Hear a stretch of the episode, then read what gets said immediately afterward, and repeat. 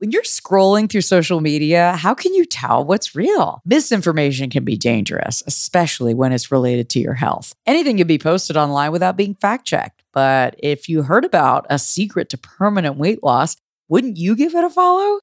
Tanya Zuckerbrot, founder of the trendy high fiber F Factor diet, has celebrity followers, including Megyn Kelly and Olivia Culpo, the supermodel. Tanya has a nice house, nice husband, great vacations, aspirational lifestyle, so everybody's into it. But allegations of troubling side effects with the diet began to surface, and people started to question is she selling powder or power?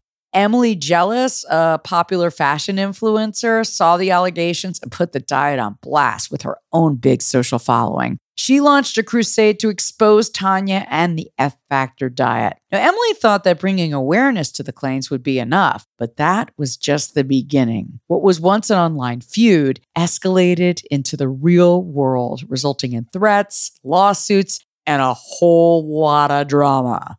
You're about to hear a preview of Fed Up, Listen to Fed Up on Apple Podcasts, Amazon Music, Spotify, or you can listen early and ad free by joining Wondery Plus in the Wondery app.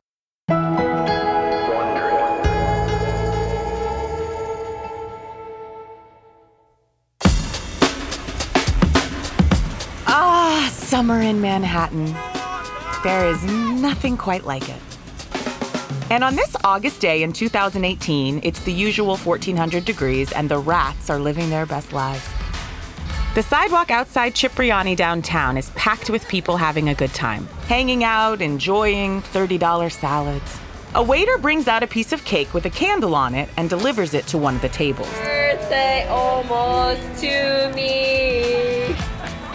My friend like sends over the cake with the candle, like their pretty like white meringue cake that they're like kind of famous for. That's the almost birthday girl herself, Emily Gellis. And before I go to blow out the candle, I say something like, "Oh, I need to get an Instagram for this. Like I need to like record this like influencer life." Influencer life.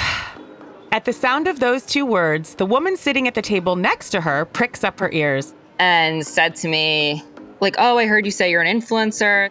This woman has long, dark brown hair and blindingly white teeth. And what do you know? She's an influencer too. She was like, oh, I'm so and so. I do this diet. I was like, oh, cool. And, and, then we took a video together because I think she wanted me to post that she was eating um, pasta or something. Look who I bumped into at lunch the queen of F Factor Nutrition, and they're eating pasta. The queen of F Factor Nutrition does a double jazz handed wave, blows a kiss, and holds up her plate of pasta for the camera. Because you can be happy and F Factor and eat pasta and live your best life ever. Yes. She giggles, and the video ends. And that might have been it a typical New York encounter. Except that two years later, these two New Yorkers Emily and the queen of F Factor nutrition would be on opposite sides of a war of words, one that has spread from Instagram to the pages of national newspapers to the courtroom. And depending on which side you're on, it's either an attempt to silence the truth or the worst case of cancel culture in history. And it all begins with fiber.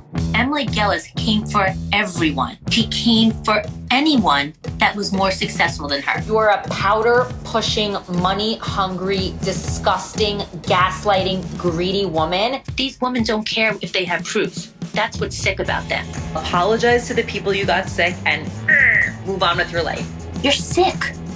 You are a sick, sick woman. Why threaten to kill my family over a diet? I have seen the devil. I have absolutely seen the devil.